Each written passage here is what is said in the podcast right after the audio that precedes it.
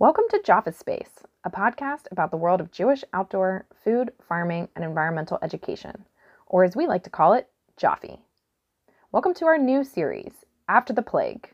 Nigel Savage in conversation with new guests each week discussing the state of the world and the global Jewish community in a post COVID 19 world. You'll hear an inside account of how each of our guests is experiencing the lockdown, as well as timely conversations for a changing world. So grab a cup of tea or head out for a walk and join us as we talk about everything from favorite ice cream flavors to the international response to climate change. So, hello, good morning, and welcome everybody to After the Plague. Um, it is uh, still both strange and great to be sat here in a study slash second bedroom on the Upper West Side, um, having another of these conversations. I'm actually incredibly excited uh, for this morning. Um, and we are welcoming uh, in some order. I think I'm going to do it initially alphabetically. We'll figure out what the proper order should be in a minute.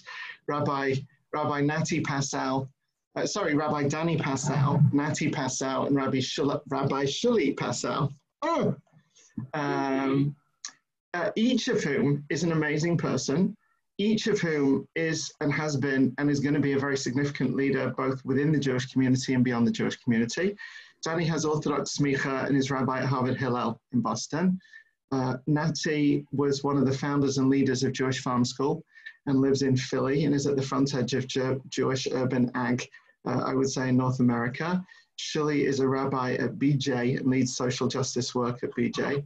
Um, and I want to say to all three of you and to all of our guests uh, joining us, uh, hi, good morning, and welcome. And first of all, just just remind us because I realized I didn't know this. What is the what is the birth order? What's the age gap between the three of you? If if this were 30 years ago, what would we have been, you know, looking at? Uh, it would have been a year Shuli's bat mitzvah. Nati would have been 10, and I would have been six. All right. And as kids, were you like good kids? Did you like beat each other up? Like, like, like, what would your parents? We're not actually going to turn to your parents to ask them, but what would you have been like as uh, as kids? Uh, I was very uh, disappointed, angry when Nati was born after three years of being the only child. But I spent a lot of time beating him up, and Nati remembers the day when he got big enough to turn the tables. that was probably when he was about 10 or 11 it was in it it was in jerusalem. I was i was 13 plus you were 13 yeah. I mean we hadn't we got along so we hadn't fought in a while. And then we got into a physical fight and it was clear that i was going to win. And Shuli just like stopped it went into her room closed the door and i assumed then cried for the next hour. Yeah basically. At the loss of her family superiority I, I, have a sister who's two and a half years younger, and she tells a story which she swears is true and I believe is apocryphal. That when I was sort of like six and she was four, we were playing with toy soldiers, and my toy soldiers kept winning. And at a certain point, she said to me, Why do your toy soldiers keep winning? To which apparently I said, Because I am the English and you are the Germans. That's history. um, how, would, um, how would you guys? When the three of you were siblings, how would you have coped with uh, with a pandemic and isolation if you'd been put together as, as kids? What do you think you'd have been like? Well, well, we didn't have a television growing up, so um, on one hand, we might have been better prepared to just kind of like immerse ourselves in imaginative play. On the other hand, we might have gone a little bit, a little bit crazy. But I don't know. What do you think? Well, Shuli would have read the like three thousand books that we had in our house, and I would have just kept rereading Calvin and Hobbes because that's. so, so basically, nothing has changed. Then is what you're saying. I would, I would have tried to break up the fights between the two of you, which is basically what I'm doing now with my own children so that was you know we we actually did have a period of being inside. There was a there was a series of snowstorms and ice storms one year and we had 12 days of no school and not being allowed out. I don't know if you guys remember this yeah yeah yeah. So we we did have like a very very micro version of this mm-hmm. with so i want to ask so I want to ask for now, like for the three of you in, in, in different places, like sort of where are you and how are you? And I guess I'm interested to know what has been most hard about this personally so far, and also have there been things that you've, as it were, gained from this or been been sort of surprised by in a positive sense? Danny. Uh, sure. Well, uh, thank you for having me and for us. It's great to see so many family members and others as well. Uh, currently, I'm in Philadelphia with my mother. I've been here for, I guess, now almost seven weeks. Um, and um, yeah, I'd say, I mean, I think for me, the biggest challenge was leaving campus so quickly. Uh, Harvard students were given about four days to leave. Um, and so there was a big kind of thrust and surprise move in helping students as they had to transition off of uh, their normal course of life, especially for seniors. That was particularly hard. Uh, and then Harvard Hillel, our work kind of changed pretty quickly, and I'm sure that's true for others. Um, but so for me, that's been the most difficult thing. Um, but I'd say, sort of on the scale of how people have been affected, I've been uh, fairly minorly affected. Uh, one plus side is I got to have Pesach Seder with a family member for the first time in about a decade, because uh, usually I'm working and on campus. So I got to be here with my mother, and even though it was just the two of us, uh, that was certainly very special. Shuli, how about you? So I'm in my our home in Manhattan on the Upper West Side. Um, I'm not a hostage, as my brother thought, given the the plain white background behind me. But this gives you an indication of what's going on in my life. There's really no place that I can sit in my apartment where the background is professional enough to be on Zoom because there's piles everywhere and kids everywhere and stuff everywhere. So um, I did find this little blank space and that gives you a sense of what's what's going on over here we have two david and i have two small boys um, ages five and seven uh, so uh, look I, I, I must say that when i go to speak about challenges um, i have to preface it by saying that i'm i'm sitting in a place of enormous privilege right i, I have a home i have all the food that i would want to eat um, I have toilet paper. I have my health. Uh, everyone's healthy. I have a job that's meaningful, right? And we'll get into this a little bit later on about sort of what am I thinking about? What are we thinking about? What are we seeing? Um, so any challenge that I have is is minuscule compared to what many people um, in this city and in the country and in the world are experiencing right now. Um, look, the challenge is, is uh, we have I, I, live with three alpha males, you know, of different uh, of different ages. So that's uh, that's a challenge because they're all here all the time. Uh, you can imagine uh, what what some of that's about.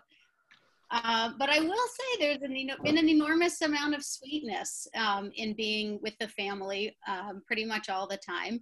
And in fact, our older son said, I asked him the other day, what's what's good about Corona? Is there anything good about you know what what we're living through? He said yeah, well, I get to watch a lot of television. That was obvious. Um, and uh, and then he said, uh, you know, family together all the time. And there, I was just sort of blown away by the fact that he said that, and and I've felt you know incredible moments of bonding and sweetness with uh, with them. And and I will say, you know, since my dad's on the on the phone on the line here, um, he's been my father's been learning with uh, with Idan, our older son, mm. and doing math chess on Zoom uh, once a week and or once a day, and and that's incredible. That never would have happened. Um, so on a personal level, there's actually a lot that I think is is uh, you know staying with me is what do I want to carry forward out of this when this is over. Thank you. So so Natia, I, I want to not only offer you the question to your siblings, like how is this and what have you gained from it? What's been hard? What has been pleasant about it? But actually, coming on from what shuli said, I think one of the interesting questions coming up is what does this actually mean developmentally for kids? Mm-hmm. And as the world starts to open up again, how how how will kids have been affected by this? What sorts of things become a challenge? What sorts of things become possible? And I, I sort of add that to your sort of like opening questions. Your kids, I think, are a bit younger than Shuli's. And so in one sense, they almost may be too young to be able years down the road to remember any other reality than this. But how are you and, and how is it for you and your family and how do you think this is for kids coming out? Yeah, great. Um, well, thanks God, we're, we're doing pretty well. Um, I think, like both my siblings said, I, I feel very fortunate and very privileged, um, both in terms of, you know, everyone in my immediate family is, is healthy right now and um, has been pretty healthy. Um, and also just like our setup is pretty, is not bad for this kind of situation. We um, live in West Philly. We have a house with a lot of space. We have a housemate, so we have some built-in company. Um, we have a big yard, so the kids can get some outside running around uh, time and and space that might not be possible for some other people. Um, and also the the logistics. Um, my partner Rachel is an art teacher. She's teaching one art class online a day for her school, and other than that is around. And I'm um, gainfully unemployed right now, and um, which is giving me a lot of time to be with the family. So that is certainly um, has been a real a real benefit, like our our setup and and the time that we're getting to spend together. Um, I think I think that the hardest parts have been um, certainly just kind of like the the weight of the of the overall situation um, and knowing that um, while I have not been touched so directly yet um, by the uh, effects of the virus, um, many people have. And you know there's there's a lot of sadness there's there's people suffering and and and dying and um, and that and that's heartbreaking um, when I kind of give myself the the time and space to zoom out and think about that.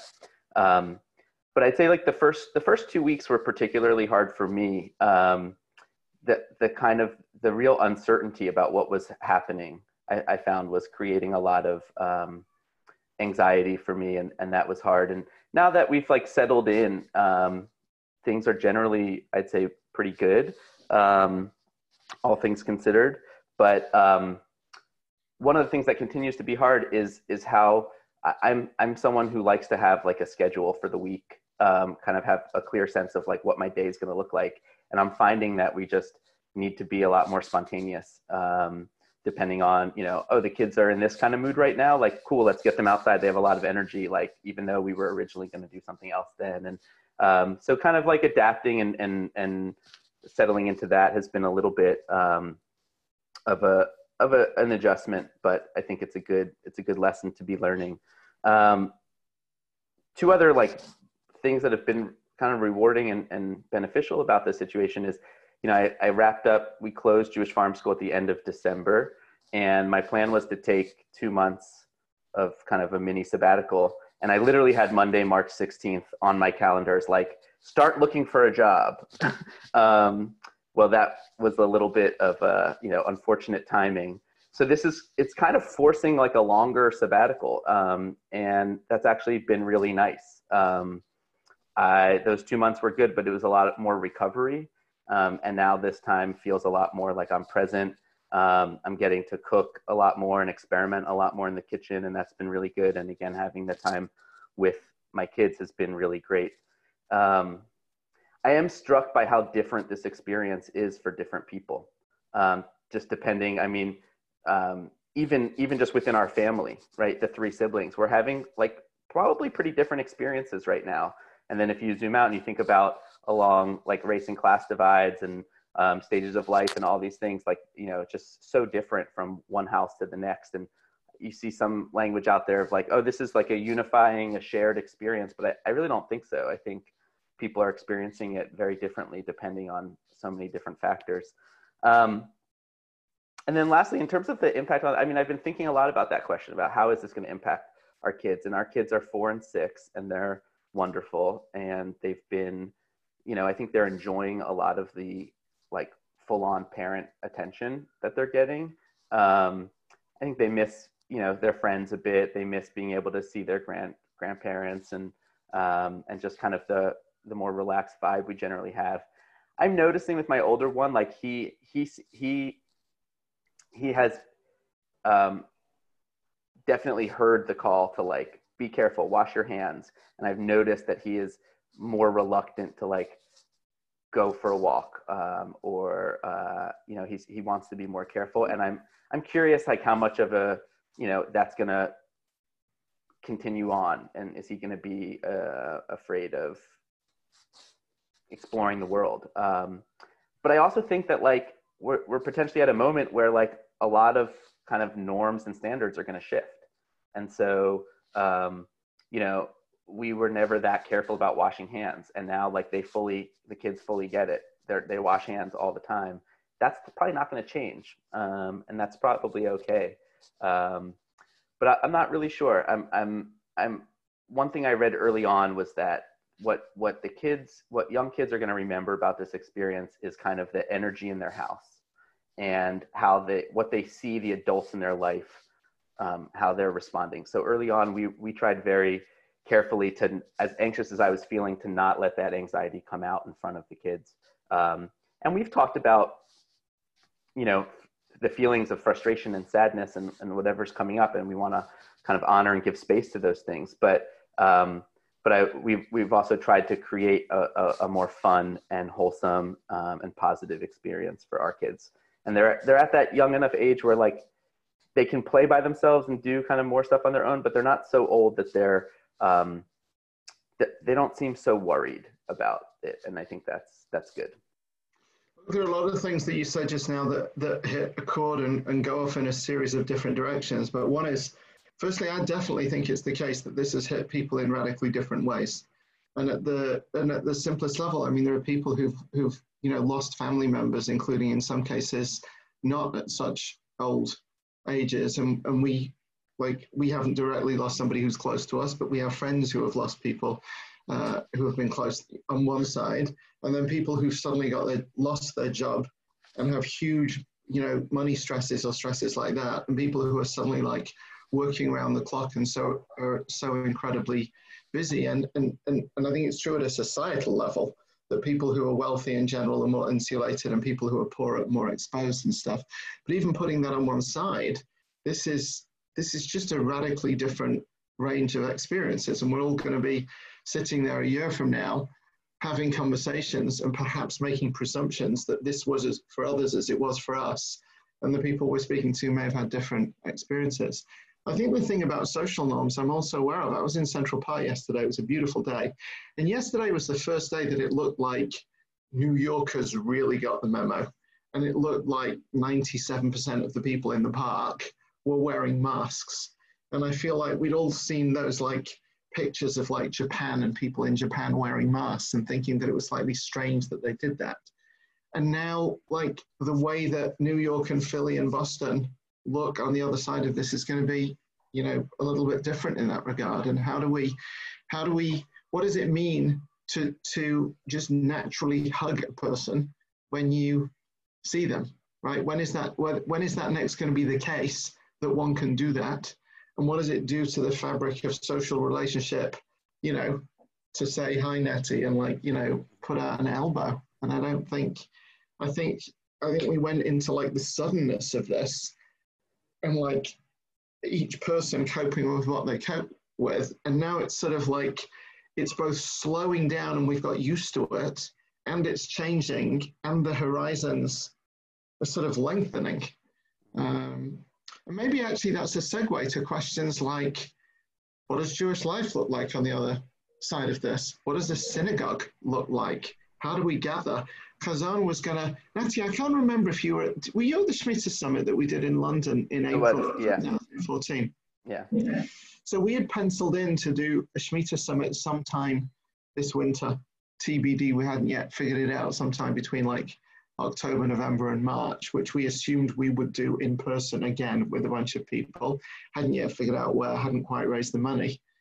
And in the last couple of weeks, we were like, oh, let's just do a version of that online next month. And we're going to invite a group of people. I think we're going to invite you. Mm-hmm. But um, I don't think originally we would have ever thought to do something like that. There is physical value in getting people together. And now it's going to be like, oh, well, if we can do a version of this online and it saves getting both the cost of, of a plane, the carbon of getting on a plane, then why would we not only not do this by video, but when would we ever do it again in person? And that suddenly like, whoa, where did that come from? And is that good? Is it not good? What's gained by that? What's lost by that? Thoughts, comments? Shuli, Danny, uh, what BJ look like on the other side of this? I want to jump in on this because I, I think there's there are a lot of different contexts in the Jewish community in which these questions are are playing out and will continue to play out. Um, first, I just want to go back to something that you said about the social norms and the change of the experience of not shaking hands or hugging each other and, and wearing wearing masks. Because I think on the one hand, and I'm seeing this within the you know sort of the micro level in my building and in the BJ community in New, New York City, there's a real move for people to reach out to others. Um, you know, the, the number of initiatives that people have started to provide food to frontline workers and PPE to um, people in hospitals. And in my building, there's a WhatsApp group for um, getting meals to an older couple that can't get out. And in the BJ community, we see more people asking for support for getting groceries and showing that vulnerability and more people showing up and ready to go and provide those that help and do that chesed in a way that I don't know that we would have seen that level before. And everybody's benefiting from it. So on the one hand, there is this sense of like connectedness and giving. And on the other hand, and I see this when I walk around the street in New York, there is a sense of fear, you know, this constant sense of, am I six feet away from that person? When I'm walking on the sidewalk. Am I six feet away? I also was in Central Park yesterday. I've noticed people are not making eye contact, which has never been a big New York thing, but to the extent that people ever made eye contact, I'm finding that people are making eye contact less when they pass each other on the street. There's a real sadness in that, right? Like, I, that's not how the virus is transmitted but sort of the fear that maybe I'll I'll con- I'll contract it or I'll get too close if I look another person in the eye. So there's sort of the you know these this is playing out in in a very positive way and also in this very negative way that sort of questions I think as you are Nigel what is this going to mean for our sense of humanity and, and willingness to connect with other people. Um, and, and that also speaks to the question about how are we gathering within Jewish communities. Um, in a synagogue context at, at BJ, you know, we have seen an enormous increase in um, people joining the things that we've offered virtually. So morning minyan, evening minyan in particularly, double, triple, quadruple the number of people um, because people want to connect. And it also adds rhythm to the day, like Nati said, you know, gives some structure. And you see people you know. And on the other hand, I know that there's an enormous desire to be in the sanctuary, to hear the music, to give people a hug. So I think that there's a blessing in that we've been able to move a lot of our offerings and tefillot and, and programs to Zoom. I know that other synagogues are feeling this way as well. Um, but there, it, it, nobody is feeling like it's replacing the in-person, the energy that comes from being in a room with people, um, and the ability to make eye contact, which you can't really do so well on Zoom, um, and sing together. Um, and so we're, we're definitely seeing that, uh, you know, and so what does that mean for the future? I, I think that's kind of the question that, that a synagogue like BJ is trying to figure out right now. You know, on the one hand, we've been able to, many more people have have joined our tefillot and our programs from all over the world. On Yom Ha'atzmaut last week, we did we had Hallel with some of our partners in Israel leading Hallel.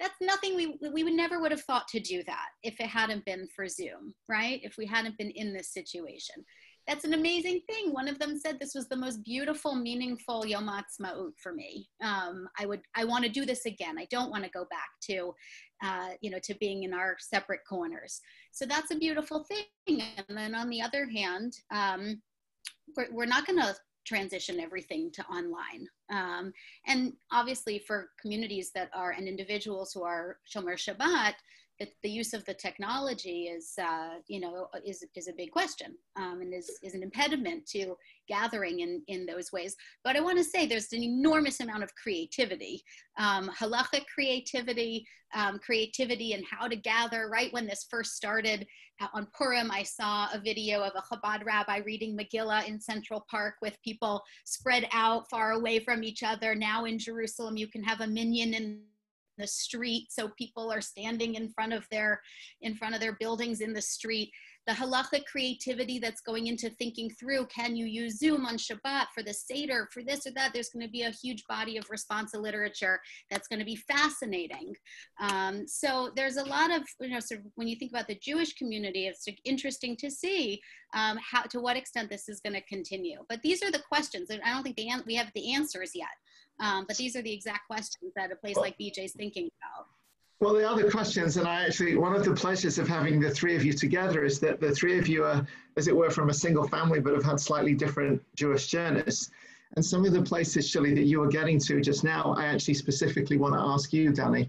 Um, uh, first of all, um, I work closely at Hazon with Shirley Karkowski, and her shul, her family shul is Young Israel of New Rochelle. So that shul was in isolation, as it were, before everybody else. And one of the things that was amazing was that Chabad, and now we've sort of all adapted to it, but then it was like nobody else on planet Earth was in isolation, so on. And Chabad sent kids round to read Megillah for every family. And they literally like rang the front door, opened the door, stood 10 feet away, leining the Megillah, and went on to the next one, which I thought was very sweet. We did two Seders by Zoom. And literally, um, at the last minute, it was like the morning of Erev Pesach, we got an email from a friend, from a friend of a friend, saying there was this, there was this lady, and could we have her on our Zoom Seder? She, I think all we knew was that she was 91 and she was Orthodox. And it turned out that she's 91, she has 57 Haredi grandkids and great grandkids, all in Israel and she spends every Pesach in Israel. And this year, for the first time, she couldn't go to Israel, and her family were too frum to be on Zoom. But her brother, who's a very big, well known, not liberal Orthodox rabbi, like a sort of major Orthodox rabbi, paskened, like, you should be on Zoom. Like, like nobody in our family is actually on Zoom, but like, you should be on Zoom. She ended up being on our Zoom Seder. We've sort of become friends with her, and we've like you know, stayed in touch uh, since then. She's an amazing person. And more recently, she told me that her brother had said to her, um, phone me any Shabbat. Like you're 91 and you shouldn't be by yourself. Phone me any Shabbat you want, I'll pick up the phone. And I found it very moving to be with like, like, like we all become more fixed as we get older, to be with a 91 year old who has been scrupulously Shomer Shabbat her whole life, suddenly doing this stuff on Shabbat and kind of like into it and engaging with it and so on. And I think that it has been relatively, the, the non Orthodox world has technologically had to cope with how do we do certain things online. But halachically, in a general case, it hasn't been so complicated of an issue. And Danny, you have Orthodox smicha, you're probably at the liberal end of, of Orthodoxy, but I'm interested what your observation is of, of, how this is playing out in the Orthodox community and where there have been opportunities and where there have been challenges. And just one last thing that I'll say it, it may be more liberal in this country, but there's a good friend of mine in England whose father died. And they basically, I mean, apart from doing, you know, a funeral where there were like three people there and then Zoom, but when they then did an online shiva, which was hosted by his rabbi, that didn't include Kaddish because certainly in England they've posken that you can't do uh, Kaddish online. Thoughts, comments? Danny, sure. yeah. yeah. Um, you may hear my mother gasp in the other room when I, I share some of my thoughts here. Um, so friendly, I certainly have a lot of sympathy uh, to people in situations where they're isolated, um, where they're isolated for long periods of time. Um, at this point, it's sort of standard psak. I think the RCA, the Rabbinical Council of America, the major uh, centrist Orthodox body in the US told rabbis they should take phone calls from people who uh, are in psychological distress and would need to call them. Um, so I think in terms of those individual one-off cases, uh, on a technical level of how you deal with using a computer or a phone, uh, it's not so difficult. Uh, we tend to treat electricity and its use, uh, its manipulation on Shabbat fairly strictly. Uh, but on a real technical level, it's by something which is a rabbinic prohibition, or perhaps even just a very strict minhag, a very strict uh, custom, uh, which I think allows room for its use uh, in certain situations. Um, but I think the fact that uh, cessation from use of electricity on Shabbat is treated very strictly within our community, I think actually is perhaps the most defining experience of Shabbat. Uh, so if I have a student who comes to me and says, uh, you know, I'm interested in growing in my observance and keeping Shabbat in some way, before I tell them not to write or before I tell them uh, not to uh, not you know, to be careful about selecting of Borer, I'll tell them to put their phone away for Shabbat. Um, and so I definitely have broader concerns of if there are sort of wider scale uh, permissions to use electricity that I think that could undermine the overall Shabbat experience.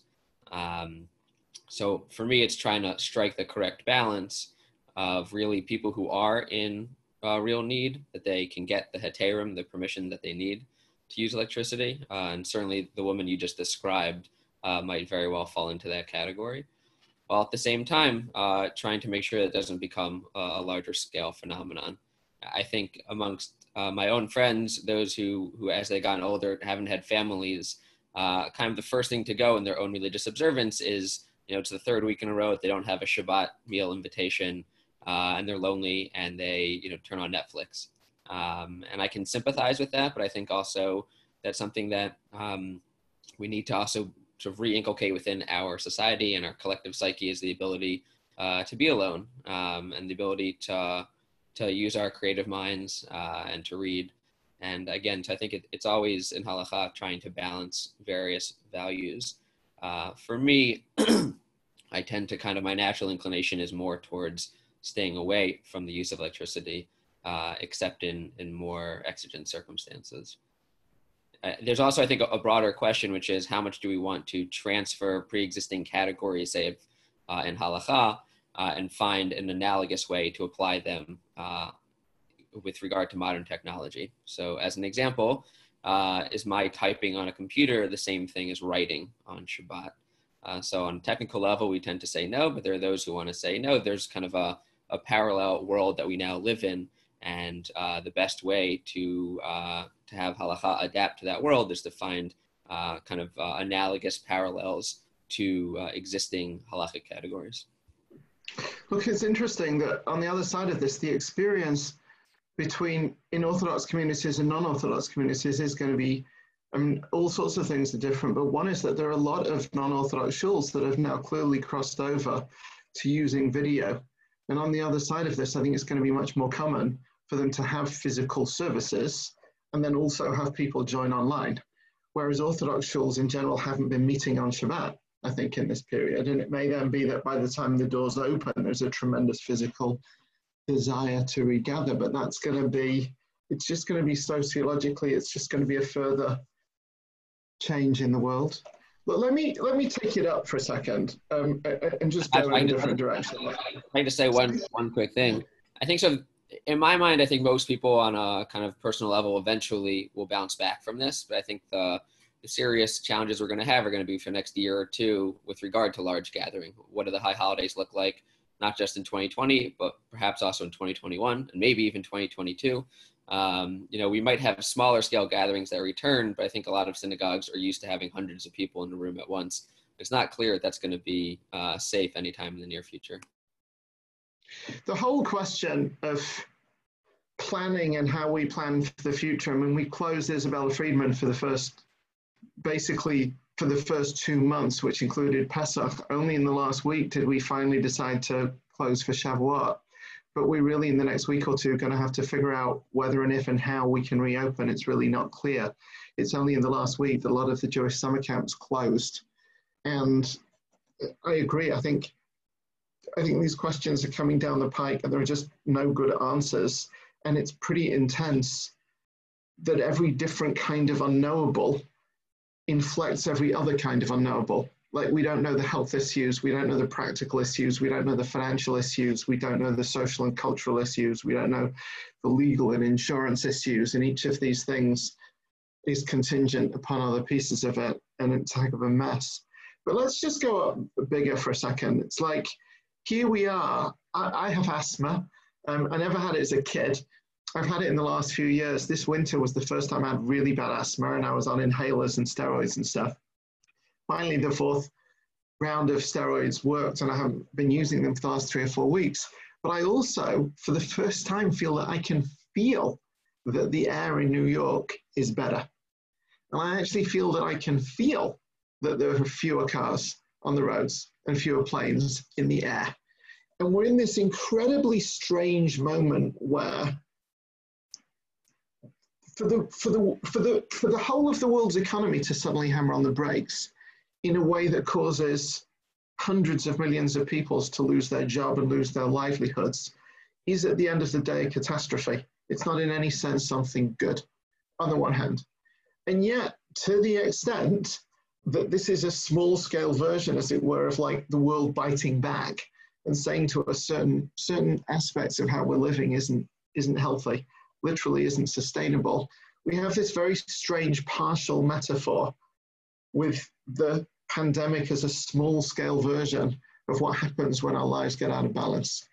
Um, and all of that's on the one hand.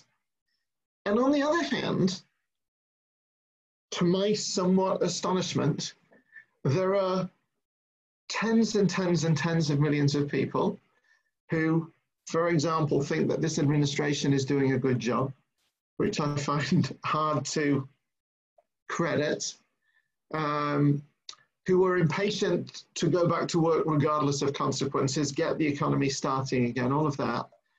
And I, I feel, I feel confused personally by the fact that I, I feel that there is a, a clear sense, it's so obvious to me now, at a point that governments are reflating in a remarkable way. If you're going to print money, why not print money to have free, high quality healthcare for every citizen? If you're going to print money, why not fix every school and every hospital and every road, let alone public transit? And that way you ensure fuller employment and you create a better world for everybody. And by the way, in the course of doing that, you could do that in a way that would literally create a green economy and retrofit buildings and do all sorts of things. The limiting factor has been that it costs $10 trillion. And suddenly $10 trillion is available. And yet it seems like the, the social, cultural, political clarity about this is not obvious. And I'm I'm a little bit baffled and I'm interested for any of you to, to like, how do you look at this? What to you is easy? What's hard? What's obvious? What are our mistakes? What can, could, or should happen? Anybody? I'll, I'll, go, go ahead, ahead Julie. Um, so one of the first thoughts, maybe like a week or so in um, to kind of the stay-at-home order in Philly, which seemed to car- correspond to stay-at-home orders in a lot of other places, where seemingly like you know this had been brewing for a while, but then there was kind of like a week or two period where it seemed like the whole world kind of got on more or less the same page. Um, and one of my first thoughts was that this is what it looks like when the land takes her shemitah, right? In the Torah, it says very explicitly, like if if if we don't keep shemitah, the land will get kicked off the land and the land will take her Shemitah. And, um, you know, it's when, when I've taught about Shemitah in the past, and, and you can say the same thing about kind of any sort of disturbance or disruption, um, climate change, etc. that if you, it's happening, and the question is whether you're going to prepare for it and try to make the transition or the adaptation as graceful and as uh, free of suffering as possible. And if you don't, it's still going to happen, and then it will be a lot less graceful and um, include a lot more suffering. And I and I feel like I, I was struck by how quickly it seemed that global capitalism was brought to its knees at a, at, at a pace that I, I just couldn't have even imagined a month ago um, or, or two months ago at this point because it's now been living in our houses for two months. Um, but and so it's it's striking because I I, I just I, I wouldn't have imagined in something like that transition happening so quickly. Um, and yes, people are kind of you know you've maybe seen the images or the maps of pollution between you know from now and a year ago in different cities and things like that. And there's obvious um, immediate direct benefits to what's happening from certainly from an ecological perspective. Um, I, I think that the question is what um, what lessons from this moment do we take, right? I saw early on a friend, Tali Weinberg, who used to be the fire manager at Adamah. Um, she posted on, on Facebook, you know, what is what is scarier to you that we won't go back to how things used to be or that we will go back to how things used to be um, and and to me that's like a, a big question. I, I get the in, inclination. There's a there's a grieving process going on. There's we're we're losing um, there, there, there, are so many aspects of how life was even just a few months ago that I, I think is is painful to think about losing. Um, and so the instinct is to go back to something that is familiar. And um, I heard Amichai Lau-Lavie um, just on the Judaism Unbound podcast talked about the midrash that says that four fifths of the Israelites in Egypt didn't leave, that they stayed in Egypt because the familiar, as oppressive as it was, was um, what felt like a safer option. Um, and you know, I think what I noticed my own anxiety and uncertainty in the first couple of weeks was largely driven by the fact that I didn't know what was going to happen. Like the, there was no roadmap for what was what, what was about to happen, and I didn't feel a whole lot of confidence in the leadership to, that is you know driving steering the ship. And so um, I think that that kind of uncertainty sometimes forces us or compels us to um, want to revert back to um, things that are familiar, and and maybe that's what's driving some of the um, the, the movement to just kind of get things back. If we can, if we just ignore the fact that there's this pandemic going on, things will just be normal again. We can just behave like they're normal, and then they must be normal. Um, and and I think there is is some some real opportunity here. Um, I think that the the the divisions and cracks within our system, within our society, as more pressure is put on the society, those cracks grow bigger um, and become more obvious. Um, and um, you know, one of the messages that I heard early on, coming more from the activist community and uh, especially um, initiatives lit, led by people of color, was uh, much more of a sense of hope and optimism about this moment. They're saying we've been we've been working toward building another world. We know the world that we've been in is is has is broken, is not working for the majority of people this is a this is a moment that can usher in some some real change hopefully if we if we pay attention to the to the lessons. I was i was talking uh, i just want to say Shuli, I, was, I was talking to aaron ariel levi who works for Hazon uh, in israel and one of the things he said Nati, picking up on something that you just said but in a slightly opposite way is that we've always thought of Shemitah as an amazing thing and as an amazing metaphor and possibility in teaching and stuff he said, but one of the reasons that we know that Shemitah was observed in Second Temple times is because we have these quotes from the Romans saying, oh my God, the Jews are so crazy. Like they're not plowing the land and they're not eating this and they're not doing this and what the hell are they doing? And, and he said, it's been a new thing for me to realize that Shemitah actually at that level represented some kind of deprivation. That this notion of like slowing down the pace of society and the economy, which at one level in terms of carbon outputs we may see as, as good, in other ways we may see as good, actually we may not have paid attention enough also to how hard that is and also the challenges of that. Shuli, and I'm gonna, we're gonna start, we may go over slightly, in the past we haven't gone over 45 minutes, but this time we've had three guests rather than, than one. Um, we're gonna start to wrap, but even so, I had one question online from somebody who wanted to know why Nati was wearing a baseball cap indoors. um, if you have questions online on Facebook, you can put them online or on the Zoom. Zoom, and we we uh, we may get to like one or two quick questions from outside, but um, but yes, Shuli, over to you. Uh, I I mean I have a lot to say about this, and I, I know you had Ruth Messinger on on this um, on this show a couple weeks ago and, and I encourage people to go and, and watch that because she spoke a lot about these questions, not just regarding the environment, but also racial and economic inequity and what's going on in the developing world, what we're seeing. Um, the you know the line that, that keeps coming back to me throughout this whole thing is this great line from The Simpsons where Lisa tells Homer that the Chinese have the same word for crisis and opportunity, and he says, "Oh yeah, crisatunity." So I feel like we're in this amazing crisatunity. Um, but the, the thing that I that I feel a little nervous about is that we've we've had a lot of crisis opportunities. You know, 9/11 was a opportunity. Hurricane Sandy, Hurricane Katrina. Every time there's a natural disaster, people say, you know, oh, this is exposing this. This is exposing that. None of this information is new, right? No, nobody is.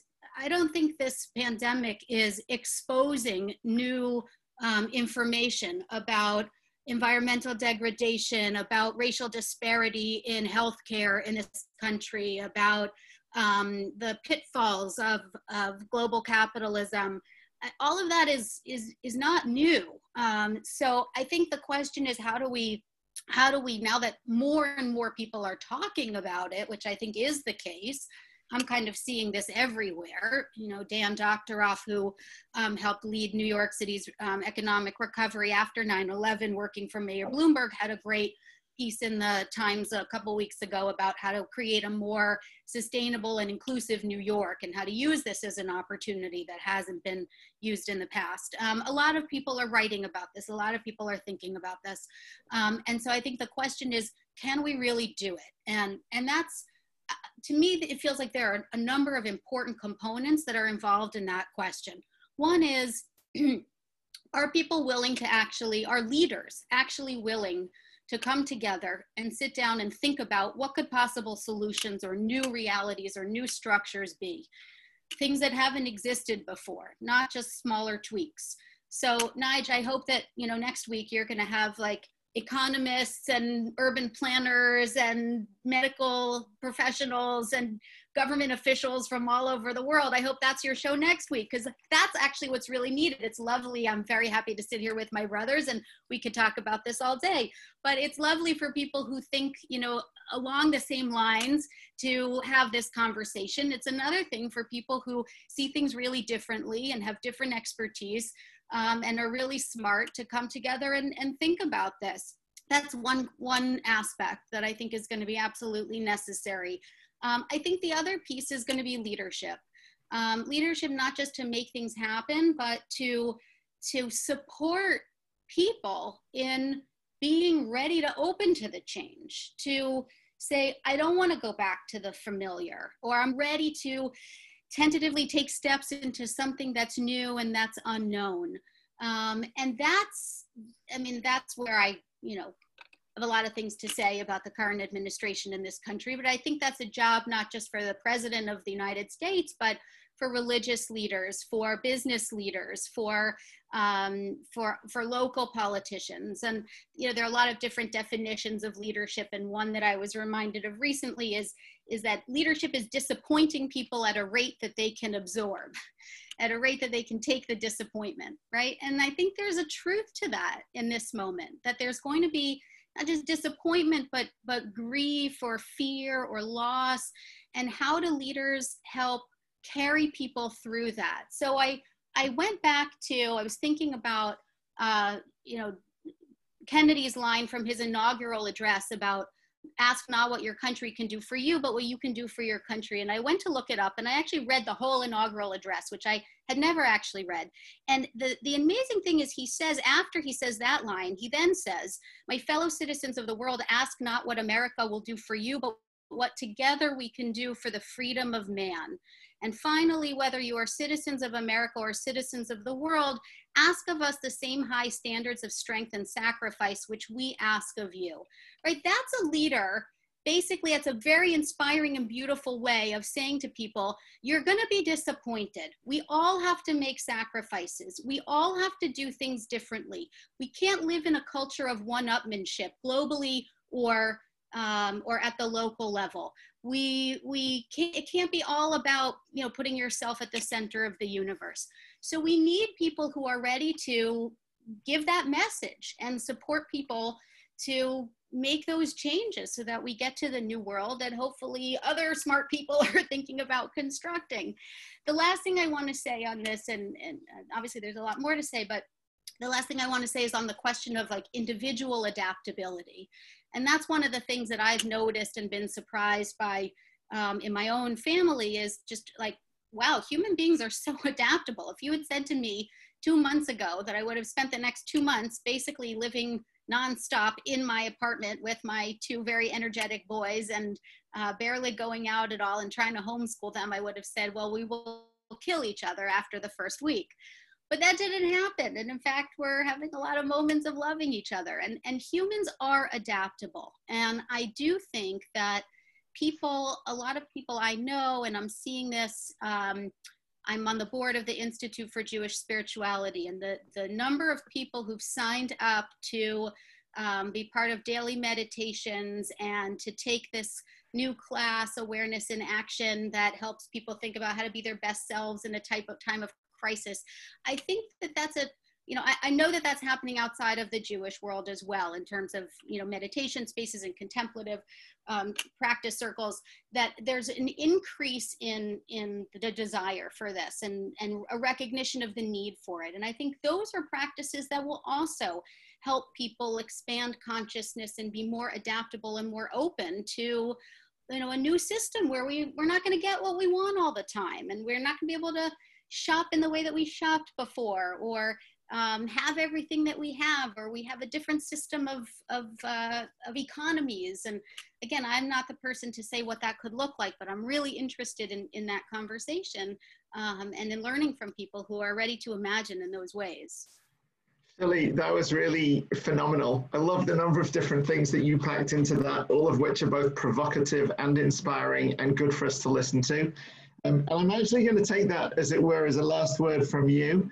And Nati and Danny, I'm just going to ask each of you for just a little, um, a piece of advice for everybody, like a piece of personal advice, a thing to do or not do, a thing to read, a video, but uh, a piece of advice. And, and I'm, I'm, I'm, after that, I'm going to say a couple of thank yous, a word about next week, and a very special treat that we're going to do right at the very end of this. But uh, Danny, Nati, a last word from each of you. You're older and wiser. You can go first. All right. Um, thanks. Well, this has been really awesome. Um, and I think one of the things that has struck me was um, I have I I kind of joke around that I have like the unfortunate combination of prepper sensibilities coupled with like extreme procrastination. So I have like a huge list of things that I should be doing to prepare for any sort of calamity, but I don't actually get to do any of them. And like this has shaken me a little bit. Um, and so this, you know, these these kinds of I've been thinking about, especially in the context of climate change, like what you know what the future holds and how to be best prepared um, for it. Um, and I think one of the things uh, I, I many years ago took a permaculture design course. Permaculture is a design system for kind of sustainability um, on multiple levels. And one of the permaculture principles that has has been coming up for me a lot in this moment is that of redundancy. Um, that you look at your system and any of your essential needs you want to make sure are being met by multiple sources so you're not overly dependent on one source and um, that has been helpful just in terms of procuring food um, and, and figuring out how to adapt and, and, and um, source food from different sources than what we, what we used to um, but I think it, it, it's, it's an important um, principle also emotionally and spiritually, right? That like if we put all of our eggs in one basket um, for our crucial needs, then we're, we're less resilient, we're less able to adapt. Um, and so that has been something I've been thinking a lot about. I've, I found to be helpful in this moment and invite folks to um, consider um, and think about in, in their own lives on, on multiple levels.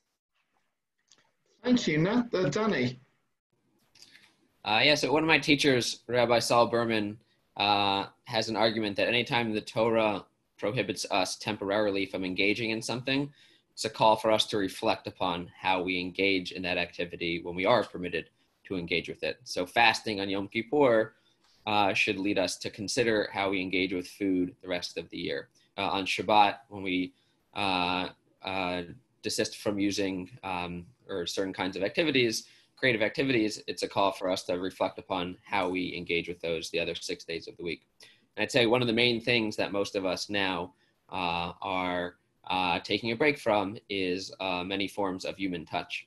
And so I think this is a good opportunity for us to consider both its power in a positive way as, as we miss embracing those who we're used to embracing, uh, to uh, consider how meaningful that kind of touch is. But also, I'd say, especially over the past few years, we've become more and more aware of how touch has been misused uh, and abused. Uh, and sometimes there can be a subtle difference between uh, a form of touch which is uh, positive and healthy and that which can be uh, manipulative or more problematic. And so, hopefully, if we spend the next whatever it is, a few months, year more, when we're not allowed to shake hands or hug in the same way that we're used to, if we consider how we want to use touch when we're when we return back to normal, I think that could be a valuable lesson. So, Shuli, Nati, and Danny, Danny, first of all, I just want to say humongous thank you to each and all of you. Um, to the various members of the Passow family uh, on this video right now, you should shed lots of nachas. I know that you do. Um, we are honored to have you with us, and we're honored even to have non-members of the Passow family uh, with us. Thank you for joining us. And thank you, Nigel, for this opportunity. Yeah. Thank you. Thank you. Thank you. I want to. I want to. Uh, I want to thank um, uh, uh, Ellie and Liana from Hazon, who have quite amazingly, um, Ellie Weinbach and Liana Rothman, who have um, staffed this and have done a really amazing job of it. I want to note that this is the 24th day of the Omer, which is actually Tiferet Sheba Netzach. So this, this week in the Omer is about endurance. And Tiferet Sheba Netzach is something about doing that with beauty and balance. And I just want to note that the three of you have really epitomized uh, Tiferet Netzach. And the Netzach piece of this is that this is going to go on for a while. Um, and the world is going to go on for a while. And we need a sense of both Netzach and Tiferet as we do that. Um, at the end of this broadcast, we are going to put up as a treat for you Rabbi Pesach Stadlin. We did this thing last week, Sound the Call, and Pesach was one of the people who was meant to be on it, couldn't be on it. We were going to be blowing, we were blowing shofars all around the world for the 50th anniversary of Earth Day. Pesach sent us this amazing video from Israel uh, about three days later, and it's about six minutes long.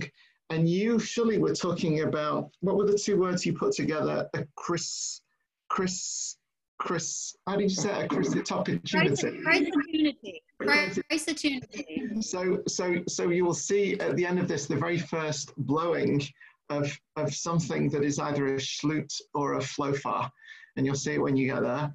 Um, we are, I actually want to have quite a wide range of guests on After the Plague in the future, um, and it will include some public policy people and some economists. Uh, next week's guests are Rabbis Phyllis Berman and Arthur Waskow. And Arthur in particular is, I forget how old Arthur is now, but he's genuinely a prophet. They're both remarkable people. And so I, for now, want to say thank you. And here is Pesach Stadlin. And please join us next week at noon for Rabbis uh, Phyllis Berman and Arthur Waskow. Thank you very much, everybody. Stay safe.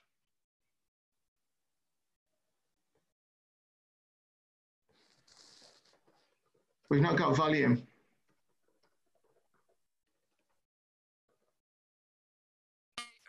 Every day representing myself and the Eden Village Camp. I just wanted to share uh, a couple insights uh, and blow the shofar. Um, insights of the day. Uh, maybe you heard there's something, you know, going around. There's like a bug going around, and uh, it's becoming clearer than ever how interconnected we are.